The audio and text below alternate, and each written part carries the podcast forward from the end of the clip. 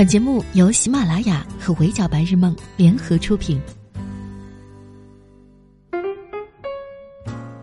Hello，各位小耳朵们，你们好，欢迎收听本期的 Madam 神侃娱乐圈，我是 Madam 莫咪。马上就要过年啦，Madam 先在这里给大家拜一个早年，大家伙都回家了吗？今年春节真的是我们经历过的相当特殊的一个年。毕竟，谁能想到，从前无需犹豫的要不要回家过年，有一天还能成为讨论的焦点呢？拿 Madam 身边的朋友来举例吧，有的人早就快快乐乐回家过年了，有的人还在加班加点忙着工作，还有一群人因为疫情的关系不得不就地过年。就连北京这座往年一到春节就显得空荡荡的城市，现在看着都比以往热闹了许多。不过，也只是表面上人声鼎沸罢了。在春节这个节点，像北京这样的大城市，不知道有多少难以言说的城市乡愁。当代年轻人最真实的乡愁困境，就是自己被困在出租房这一头，而家乡在那头。我们和外卖在这一头，而象征团圆的年夜饭在那一头。大家可能会因为各种各样的原因，只能就地过年。但好在我们还可以跟随《探世界》第二季的镜头，去看更广阔的世界。这档宝藏人文节目将带我们云旅游西安、上海、长沙、成都、武汉这五座国内幸福感最高的城市。目前节目播出了四期，主持人高晓松已经带观众走过了西安和上海，一期不落追下来，我敢向大家保证，这一定是你看过最特别的旅行攻略。从节目形式到节目情感，再到节目利益，《探世界》第二季在国内都是独一份的。节目本身是 Madam 以前没有见过的创新形式，开创了访谈加漫游结合的新模式。高晓松每到一座城市，会与两位当地的老友分别见面，双方在城市里边聊边逛。西安有马伯庸和郑钧，上海有范志毅和梁建章，长沙看预告有汪涵。当地人带着高晓松游览城市特色，是为旅游；高晓松通过聊天探索城市故事，是为访谈。两者在节目当中没有明显的分界，而是巧妙的融合在一起，两线并行却又功能分明。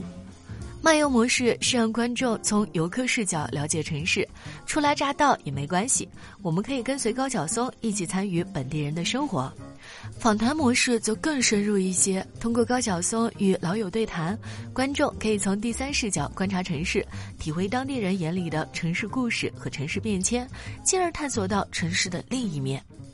主持人高晓松是不需要多介绍的，大家都知道他是一个做音乐的文化人。还有众所周知的一点，那就是高晓松的朋友很多，他认识各界的翘楚。在他世界之前，这些朋友通常出现在高晓松的讲述里，他习惯用娓娓道来的口吻讲他和朋友们一起成长的故事。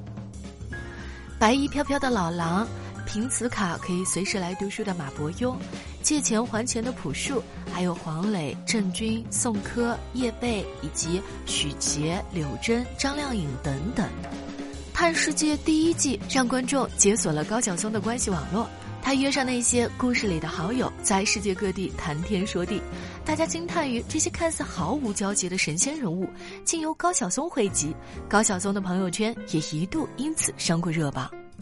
探世界》第二季依然从高晓松与老友见面开始，地点选在对方的故乡，而对方将作为城市的代表人物与高晓松对谈，观众则可以跟随着高晓松和他的朋友们好好探一探当地的人间烟火。对方一个观察者，一个生活家，观众能通过他们对话了解一座城市的风土人情以及不同城市的文化内核。在西安，高晓松先后见了马伯庸和郑钧。马伯庸带高晓松逛碑林、吃夜市，郑钧带高晓松游城墙、走老街。西安这座城市历史文化厚重，美食、文化、人情、风土，每一处细节都透着一股轴劲儿。在碑林中，马伯庸和高晓松几次提起无常感。Madam 的理解是：人世间凡是存在的事物都是无常的，没有永恒存在和不变。在我们的古代文化里，下面那是永恒的，上面那是无常的。以前一直有不识货的人觉得中国浮雕不够精美，那是因为我们的老祖宗选择把这精致的东西都埋进了地底下。古人用木头造房子，用石头造棺材，这本身就体现了一种无常。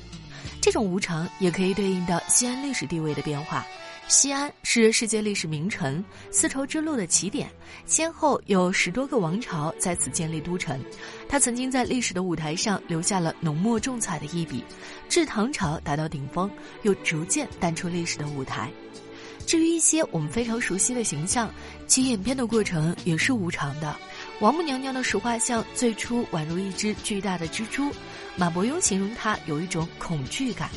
因为所有民族的图腾和禁忌，一定是先从恐惧开始分化，同时具备神气和邪气。来西安必吃的袁家村美食，直接让两位减肥成功的人士破功。高晓松和马伯庸在大吃特吃的同时，也不忘向观众科普羊肉汤、肉夹馍、葫芦头这些让人垂涎的袁家村美食，其实最早来自于村支书向大家征集的每家一道拿手菜。郑钧和高晓松会面的时候，两人一边逛着音像店，一边回忆他们玩音乐时候的青春年少。正如音像店老板所说：“看到高晓松和郑钧一起走过来，我的青春也扑面而来了。”高晓松总结自己对西安的城市印象：吃的好吃，姑娘漂亮，人都特轴。玩摇滚的郑钧众所周知脾气不太好，这点也得到了好友高晓松的亲自认证。郑钧这人特别轴，跟他谈恋爱简直是人生八大惨事之一。旁边郑钧还在补充：西安人性刚烈，好诉讼。他认为陕西人有一种倔强的死磕精神，这份轴顽固的在骨子里。体现在影视作品和影视文化当中。如果说高晓松对西安的轴印象主要是源于郑钧、张楚、许巍这三位好友，那他对上海的柔和包容的印象，其实主要来自于他的亲身经历。高晓松曾经在上海度过了他的童年，这次通过《探世界》第二季，他又约见了老友梁建章和范志毅，一起讨论魔都上海这些年来的城市进化论。在高晓松的心里，用沧海桑田都不足以形容上海这些年巨大的变化。梁建章是携程网的创始人，现在兼任北京大学光华管理学院经济学研究教授。他自1999年海归回国之后，长期居住在上海，是魔都日新月异变化的见证人之一。坊间以前流传着一些上海人排外的说法。但是在梁建章的眼里，上海是国内最开放、最包容的地方，因为只有吸纳包容足够多的，且是各行各业不同的人才，上海才能改变原先的老旧面貌，成为今天的国际化大都市。长沙的部分虽然还没有播，但光看预告片，汪涵和高晓松的寥寥几语，已经能够感受到这座城市的内核，大概和他的饮食文化一样，是热辣辣的汗。我们自己出去旅游，其实很少能够接触到足够地道又对城市文化了如指掌的当地人。探世界正是用高晓松和老友对谈的方式，给了观众一个和当地代表人物相处的机会。我们可以通过高晓松的视角，经由旅游和访谈，去探访一座城市的人文情怀，去了解最鲜活、最地道的城市特色。除了节目本身做的有深度，《探世界》的第二季还在微博上策划了新年城市表白活动，为不能回家的游子提供了线上表白的方式。网友负责分享自己对城市的爱意，节目组负责为大家的城市上天入地。探世界为此准备了丰厚的奖励，甚至在环球双塔投放表白语，来帮大家表达对故乡的思念。在这个不一样的春节，此举不仅能够帮助网友大声表白他的城市，同时还能达到宣传城市的目的。目前豆瓣评分是八点五分，Madam 刷了一圈的热评区，发现大家都在夸这是一档优质的原创人文节目。打开优酷即可以观看，而且节目大年初一、初七更新不打烊。